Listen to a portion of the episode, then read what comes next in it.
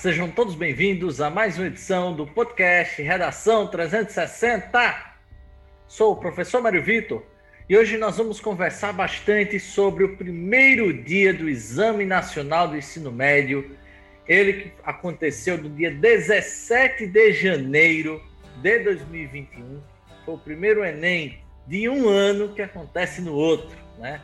Esse ano especial, esse ano extremamente complexo de todas as nossas vidas e que não podia trazer um tema diferente de redação do que foi de caso, no caso, o tema doenças mentais, né? principalmente acabar com aquela celeuma, aquele preconceito que existe ainda muito forte em nossa sociedade sobre as doenças mentais que acometem a população do Brasil, da América e do mundo todo.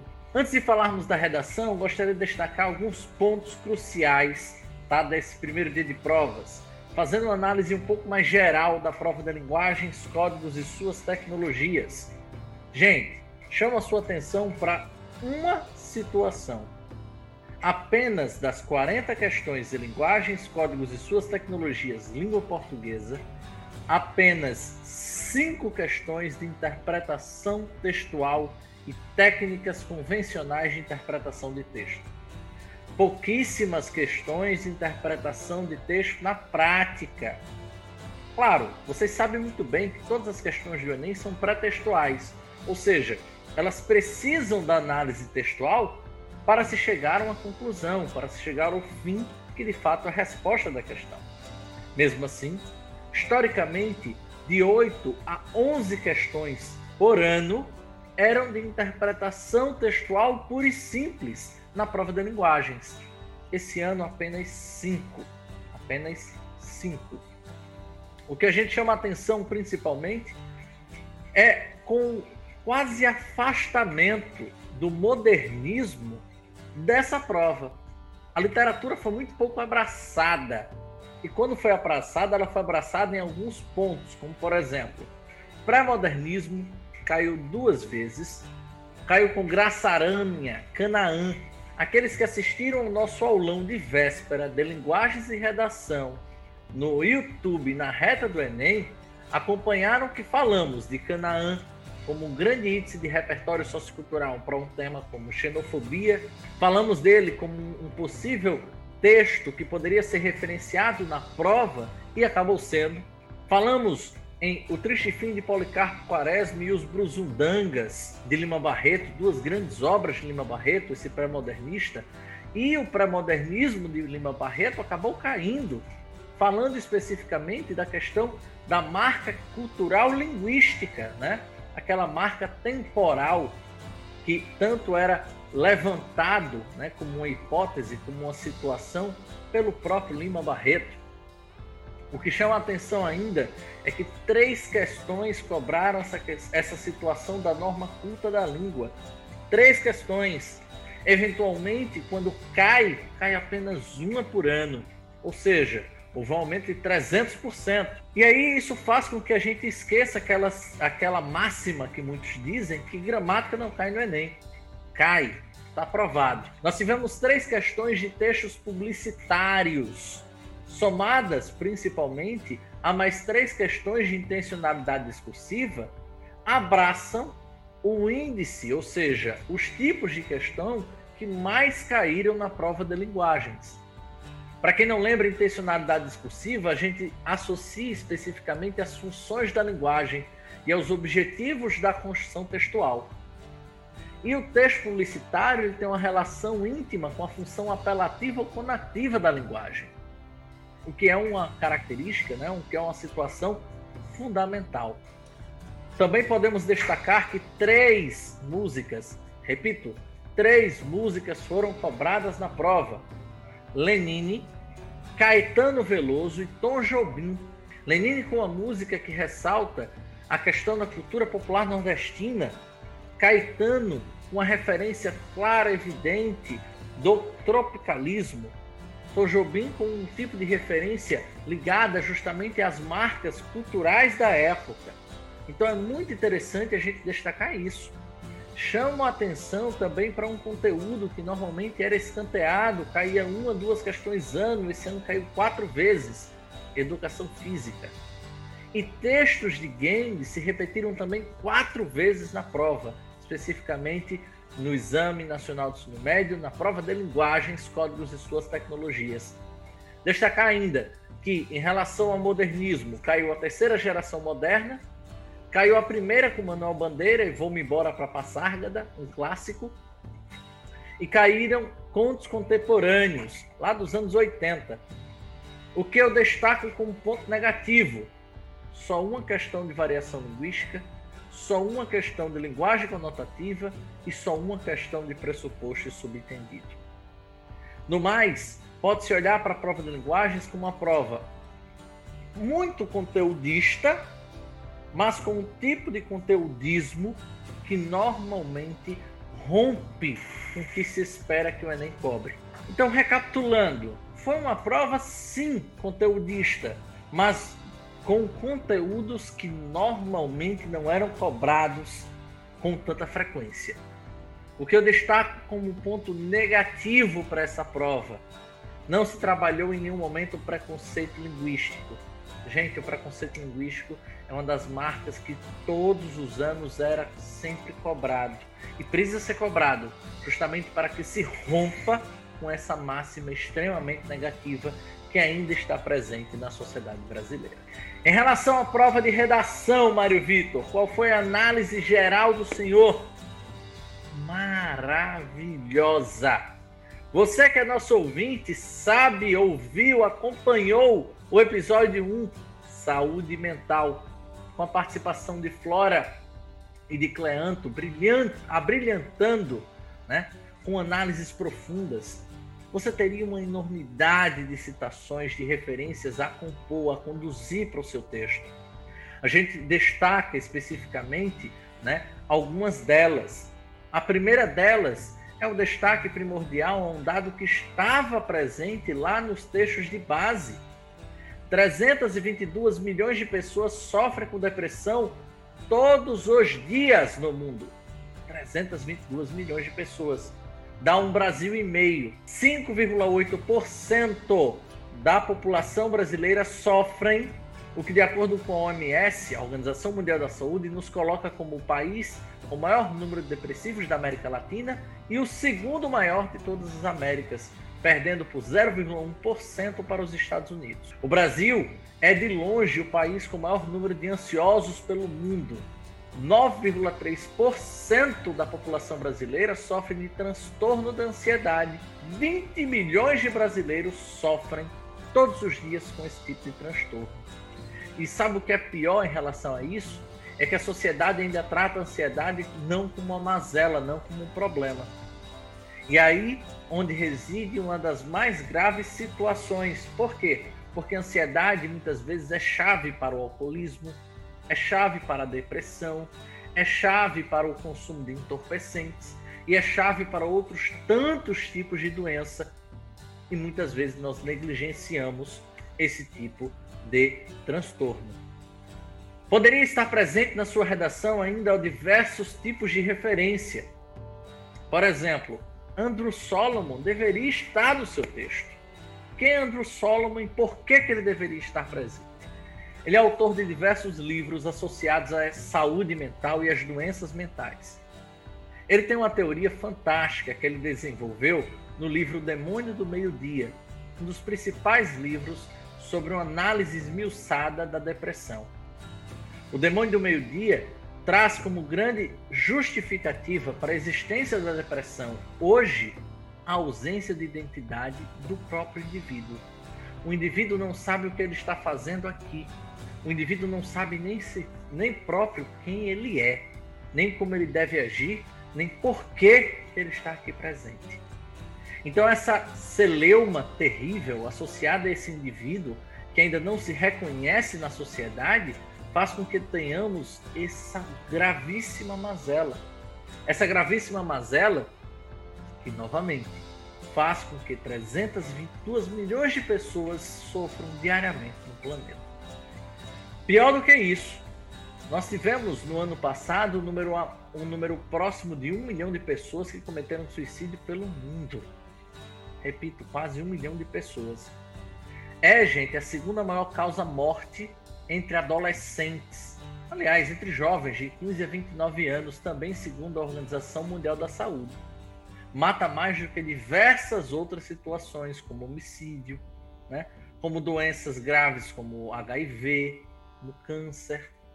Então a gente tem que tratar dessa situação com antecedência e com a seriedade que esse tema precisa trazer. E a pandemia poderia estar presente no seu texto.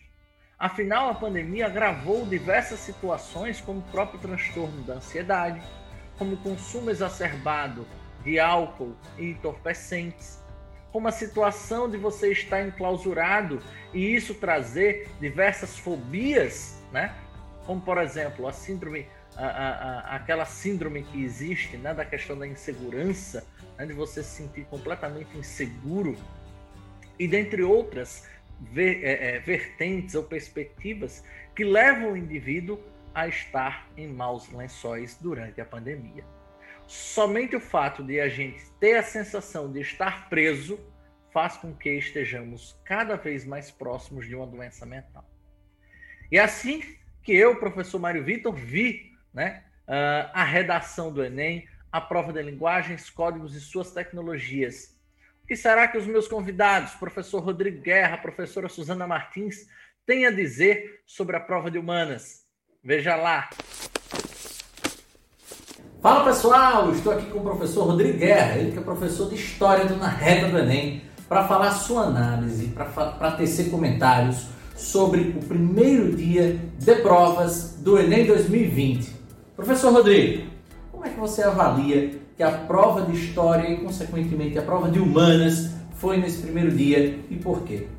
Olá, Mário. Olá a todos que estão acompanhando aqui.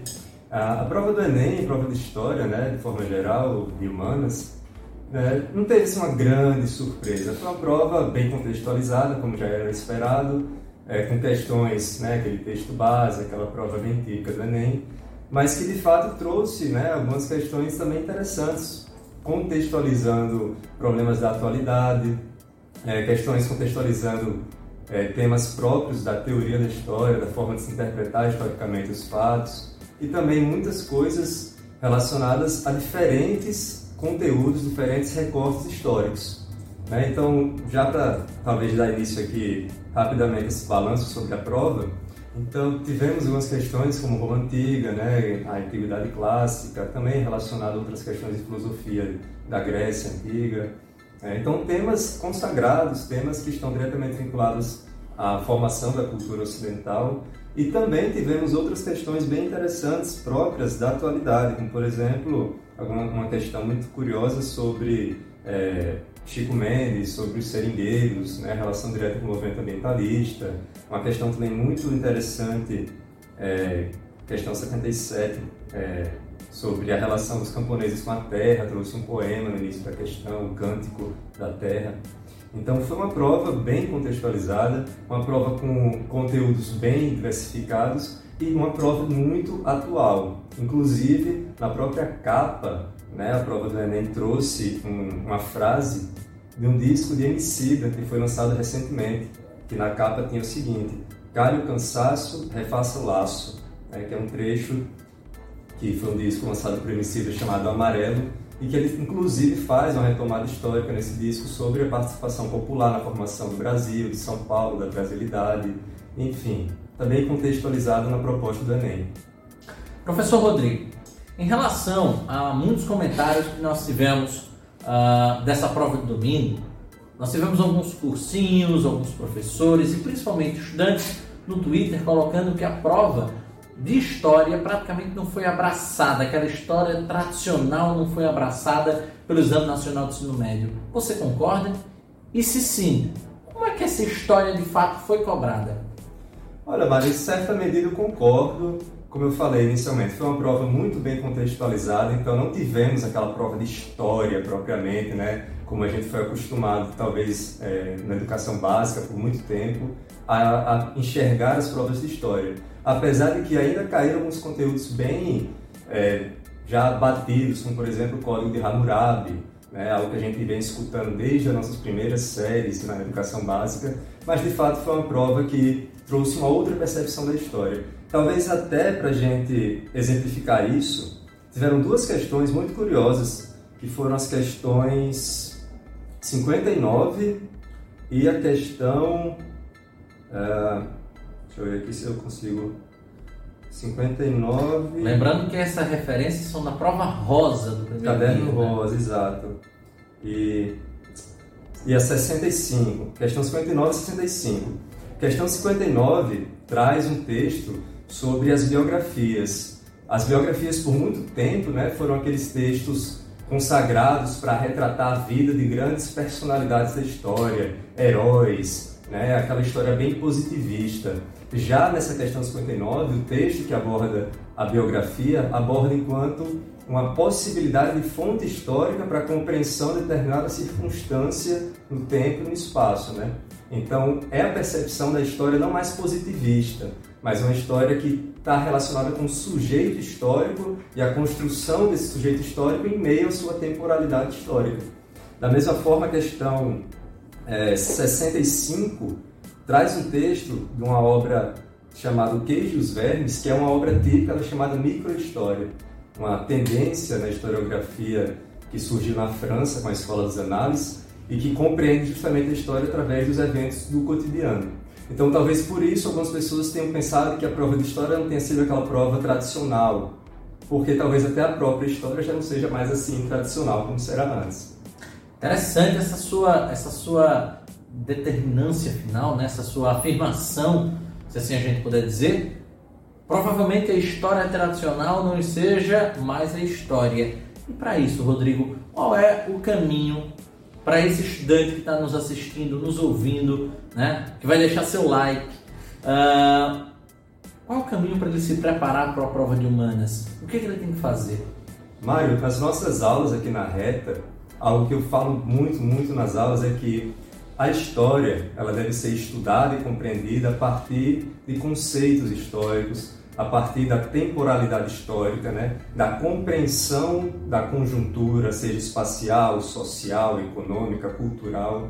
Então, compreender a história há muito tempo já não é mais decorar fatos e eventos, personagens, mas compreender a história é você se debruçar sobre a história a partir propriamente da sua conjuntura, dos seus conceitos, das permanências, das rupturas, da forma como esse passado está relacionado ao presente. Foi algo muito é, pertinente na prova desse ano do Enem. Né? Então, o que eu diria é o seguinte: estudar história é ler a história, é compreender a história, mas também com olhos na atualidade. E é isso que o Enem mais cobra e mais é, apresenta na formulação das suas questões. É isso, eu gostaria de agradecer ao professor Rodrigo Guerra, professor de História do Na Reta do Enem. Né? E, professor, se você quiser deixar uma mensagem aí para quem fez esse primeiro dia, quem foi bem, quem foi mal, quem está ansioso para a prova de domingo, o que, que ele pode uh, levar como uma mensagem positiva? Ah, eu diria que se você está ansioso, está preocupado com, hum, com o seu desempenho nesse primeiro dia, está achando que, enfim, isso pode prejudicar no segundo dia, relaxa, dá uma descansada. É, já tivemos aí muito tempo de estudos e tão importante quanto você revisar e decorar e estudar e, e se dedicar a isso, também é descansar para no dia da prova você se sentir bem, se sentir leve, né? sentir a vontade para fazer uma boa prova. E claro, é, saber que sempre existem pessoas com quem você pode contar, inclusive nós aqui da Reta, se você quiser talvez esclarecer alguma dúvida relacionada à prova ou simplesmente é, buscar algum, sei lá, algum, alguma forma de compartilhar suas angústias ou seus projetos, enfim, estamos à disposição. Agradecer mais uma vez, professor Rodrigo Guerra, e acompanhe daqui a pouco a análise da professora Suzana Martins. Olá pessoal, estamos agora aqui conversando com a professora Suzana Martins, ela que é professora de Filosofia e Sociologia, consequentemente professora de Humanas, e que vai deixar aqui sua mensagem para o nosso público que fez o Enem domingo passado, né? Vai fazer o Enem também agora, esse domingo, dia 24. ela vai trazer a sua análise técnica sobre o que de fato foi o Exame Nacional de Ensino Médio, especificamente a prova de humanas. Suzana, a prova estava fácil, médio ou difícil e por quê? Então, ela estava, assim, na minha visão, ela estava médio e difícil. Eu nem sempre trabalho assim, né? Umas questões muito mais simples, que você consegue responder com tranquilidade. Muitas questões medianas e uma ou outra difíceis. Por exemplo, tem uma questão que, de filosofia que envolveu, que era, as alternativas eram tinha solipsismo, personalismo, aí tinha também idealismo. Aquela questão era uma questão extremamente difícil, porque o enunciado não ficou muito claro, assim, vamos dizer, e tinha um grau de subjetividade muito grande. Então, eu acho que ali era uma questão difícil. E, bom, né, foi nessas relações aí. Compreendemos. Professora, nesse parâmetro, o que a prova do Enem 2020 trouxe de novo de, de novidade, assim, dentro eu vi a prova de história com a prova de sociologia muito integrada. Então, vamos lá. Você tinha questões que falavam sobre a construção do Estado moderno. Você tinha questões sobre, por exemplo, a questão do trabalho, que trouxe a reflexão do protestantismo. Ali a gente entende tanto do âmbito histórico quanto do âmbito sociológico, principalmente quando a gente faz a leitura de Max Weber na ética protestante o espírito do capitalismo. Aquela questão de Grécia Antiga, quando a gente entende a cidadania na Grécia Antiga, quando a gente está falando de política na filosofia, a gente identifica que a Grécia Antiga é aquele berço e a gente reflete sobre quem era cidadão, né? Isso também traz na sociologia, quando a gente estuda a história da cidadania, e é muito interessante porque a gente veio aí com duas questões envolvendo a noção de cidadania e de participação do povo na política. Uma na antiguidade e outra na Revolução Francesa, que é mais uma questão de história e que envolve sociologia, que a gente sabe que essa é a pegada do, do Enem, né? essa interdisciplinaridade forte. Compreendo, professora. Algo que você possa destacar sobre a prova de humanas, mais especificamente nas suas áreas de filosofia e sociologia, como marcante? Algo que, algo que foi esperado, né? Sempre veio contratualismo veio hibridismo cultural, a questão de cultura na sociologia, veio o existencialismo mais uma vez, então filosofia contemporânea. A gente veio com questões de empirismo. Ano passado foi o Francis Bacon, esse ano foi o David Hume. Outros anos caiu sobre racionalismo com René Descartes. Então coisas que, que é interessante. Uma coisa que foi muito legal, que eu achei bacana, foram reflexões sobre questões agrárias. E tinha uma, uma questão é, mais precisamente que envolvia cartografia, e aí a gente via ah, justamente a, a, o pensamento etnocêntrico, né? Dos, dos portugueses ao chegar aqui, eles, eles não queriam trazer os conhecimentos dos aborígenas para a própria cartografia, porque eles se identificavam como superiores. E aí a gente vê essa relação da geografia com a sociologia. Então, assim, dentro da, do, dos meus componentes curriculares, a gente observa que foi algo que a gente já estava esperando, vamos assim dizer. Perfeito, professora. Em relação ao tema da redação, doenças mentais, você teria algo a comentar? Eu achei fantástico o tema, fantástico o tema da redação. A gente vem de um ano pandêmico, estamos ainda vivenciando esse período, então se questionou e se pensou muito sobre doenças mentais e principalmente essa noção do estigma, que é a noção de preconceito. Então, a gente entender que precisamos de ajuda, independente da nossa classe social, e entender que políticas públicas precisam ser construídas para isso. Então, assim, eu achei um tema atual. Aí eu não tenho críticas a fazer o Enem desse ano. Ele realmente foi muito interessante nessa proposta redacional. Perfeito, professora.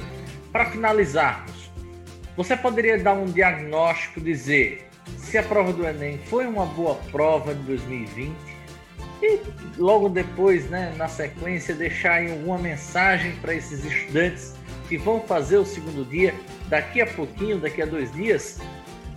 Claro. Bom, a prova, do, a prova de ciências humanas em si, ela não foi ela foi melhor do que eu esperava, confesso, mas eu fiquei muito triste pelo, pela história, de fato. Eu acho que no, a gente na escola estuda muitas coisas interessantes em história e a prova não fez jus a tudo isso que a gente se dedicou ao decorrer dos anos. Né? Eu acho que foi falha nesse sentido, né? E, bom, eu espero que vocês tenham tranquilidade, eu espero que vocês tenham resiliência, entendam que vocês são muito corajosos por estar enfrentando tudo isso, por estar vivenciando tudo isso e saibam que vocês são incríveis e que o que for ser vai ser. E a gente sabe que vocês deram o melhor que poderiam dar. Então é isso. Maravilha, professora Suzana. Agradecer mais uma participação dela, essa maravilhosa professora que contribui muito para nós aqui do Na Reta do Enem. Agradecer aqui a presença dela em mais um podcast Redação 360. E professora, fica aqui uh, a público, né, o nosso convite para novas participações. Muito obrigado. Obrigada, Mário. É isso aí, pessoal. Vocês conferiram a minha análise, tanto de linguagens quanto de redação, conferiram a análise dos professores Rodrigo Guerra e Suzana Martins sobre a prova de humanas e puderam entender um pouco mais do que foi né, essa primeira semana, essa primeira prova do Exame Nacional do Ensino Médio de 2020. Torço demais por vocês, espero que vocês tenham uma excelente prova nesse domingo, com um grande sucesso, com um grande resultado e que principalmente possa desfrutar de um momento de descanso. Lembre-se, descansar é extremamente importante nesse período. E volte a estudar antes do resultado. O resultado só vai sair no fim do mês de abril, provavelmente primeiro, primeira semana de maio. Aguardar até lá vai ser um tiro no pé. Então aproveite para estudar. Se você passar, maravilha, esse período que você estudou, você não perde. O estudo você leva para a vida. E se não passar, você vai estar sendo preparado de antemão, na frente da maioria das pessoas. Agradecer a você, pedir para você seguir o Instagram arroba na reta do Enem e principalmente conferir uma promoção exclusiva que a gente vai lançar lá na próxima semana, a partir do dia 25 de janeiro, tá bom?